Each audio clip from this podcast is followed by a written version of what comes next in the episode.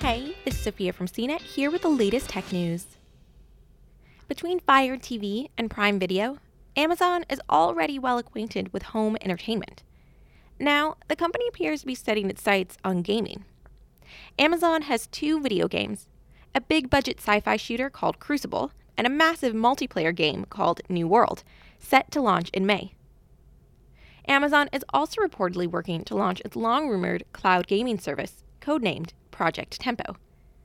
The games are part of a huge investment into cloud based gaming worth hundreds of millions of dollars.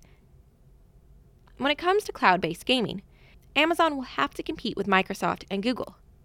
Both companies already have their feet firmly planted in the space Microsoft with Project xCloud and Google with Stadia.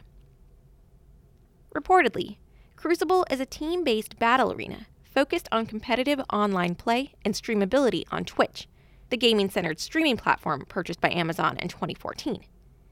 In New World, players will co inhabit a fantasy themed version of the 17th century. As for Project Tempo, Amazon reportedly hoped to launch an earlier version of the platform sometime this year, but may have to delay its official start date until 2021 due to the ongoing coronavirus outbreak. Many details around Amazon's plans for the service remain unclear, but it'll be interesting to see how the company pitches itself against competing cloud based platforms and against full fledged gaming consoles, too. For more of the latest tech news, visit cnet.com.